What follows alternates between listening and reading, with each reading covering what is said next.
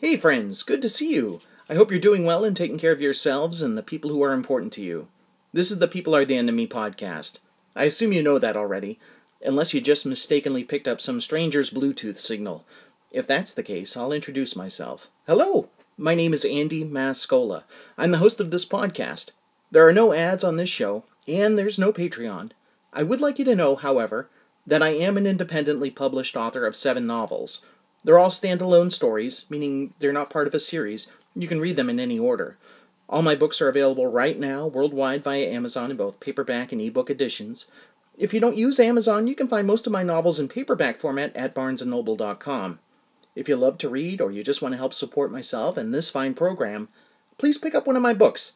Most paperbacks are just $9 US, and ebook versions are either $1.99 or $2.99 US. And when you buy a paperback via Amazon, you get the ebook version of that book for free. If you've already purchased any or all of my books, thank you so, so much. I appreciate your patronage and consideration. And with all that out of the way, here's the quirky theme song.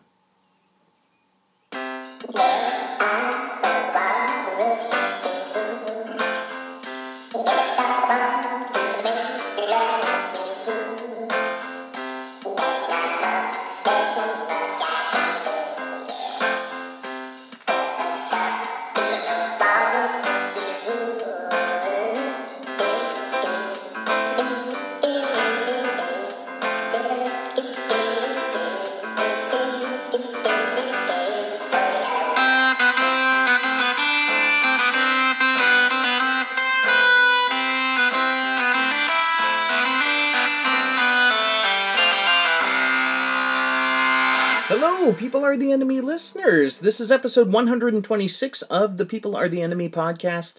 Thank you for checking it out. I think you've made the right decision. Uh, today I'll be reading part three of a story I wrote called Car Partners. You're welcome to listen if you haven't heard parts one and two, but you may be a little lost.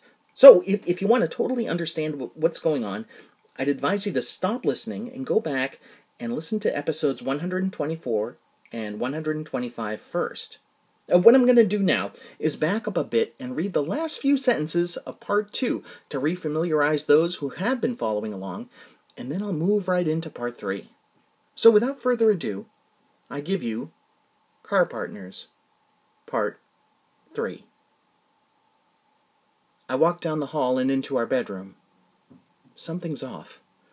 Our bed is unmade, which makes sense since Greg had been sleeping when I left for Car Partners this morning but there's something strange about our bedroom's scent. I close the door and take my sneakers off. I pull the sheets back and breathe deeply. I kneel down on the floor to get closer to the smell. Something is under my knee. I reach down on the floor and pick up a cell phone. I hit the button on the phone's face. The screen lights up, and I see two unanswered text messages. My heart drops into my stomach. The phone on the floor of the bedroom my boyfriend and I share belongs to Brittany.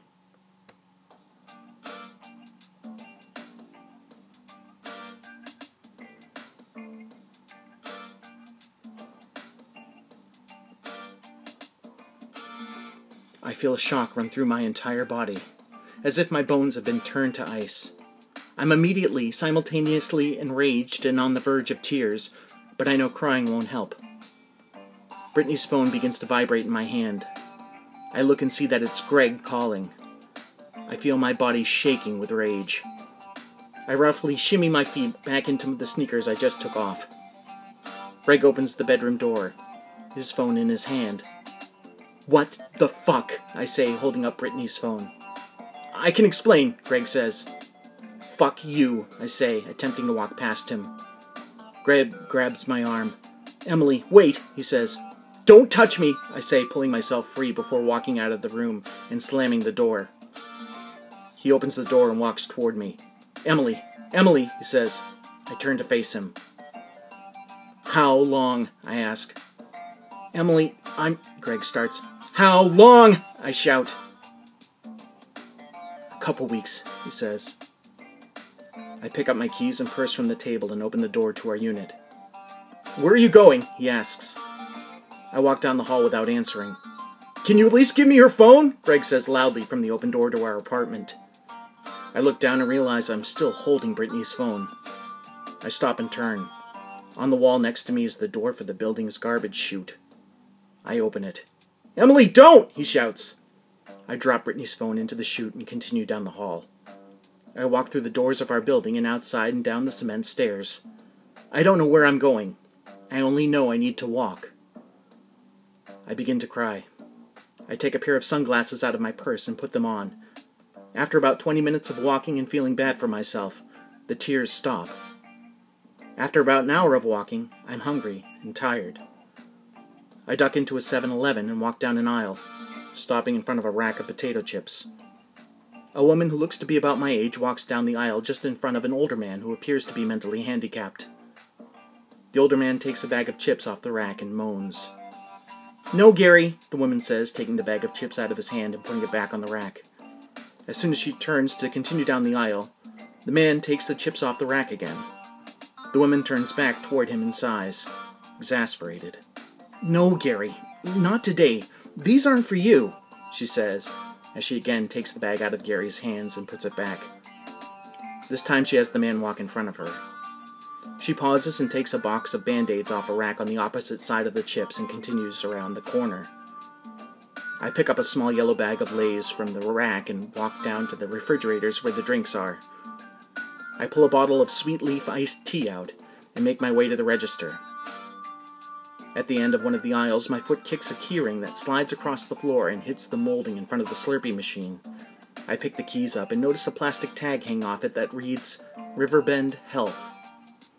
I put two and two together and assume the keys must belong to the woman walking with the handicapped man. I stand on my tiptoes, looking over the racks. I see the woman and the older man walking out of the store.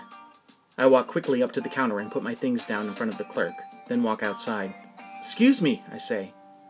The woman and the handicapped man are standing just outside of a white van that has the same Riverbend Health logo as on the keychain. I hold up the keys, shaking them. The woman turns toward me. Oh, she says, feeling on her waistband where I assume the keys had been hanging. Thank you, she says, reaching for the keys. As I hold them out for her, the mentally handicapped man firmly grabs my forearm. A sudden feeling of overwhelming peace runs through my arm from where he's touching me, into my chest, and up my neck, and into my face. For a full second, I'm unable to breathe. But there's no fear, only tranquility and a kind of gentle tickle that flows through my torso and head like an ecstatic wave of pleasure and relaxation. With one hand, the woman takes the keys, and with the other, she pulls Gary's hand off my arm. She slides the van's side door open and helps him inside. As the wonderful feeling I'm experiencing begins to fade, I touch the place on my arm where the handicapped man's hand was. There's nothing unusual there. I breathe in deeply, savoring the feeling. I watch as the young woman closes the van's side door, then gets into the driver's seat. She smiles and waves at me through the window.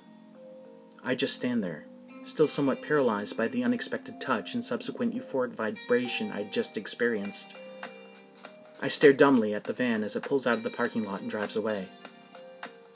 A moment later, the overwhelmingly pleasurable feeling has completely disappeared, and I feel okay enough to move again. I walk back inside the convenience store and pay for my chips and drink. I make my way further down the street until I find a bench where I sit and eat my chips and drink my iced tea while watching people pass. Women stroll by in pairs, talking and drinking from water bottles. I assume they're on their lunch breaks.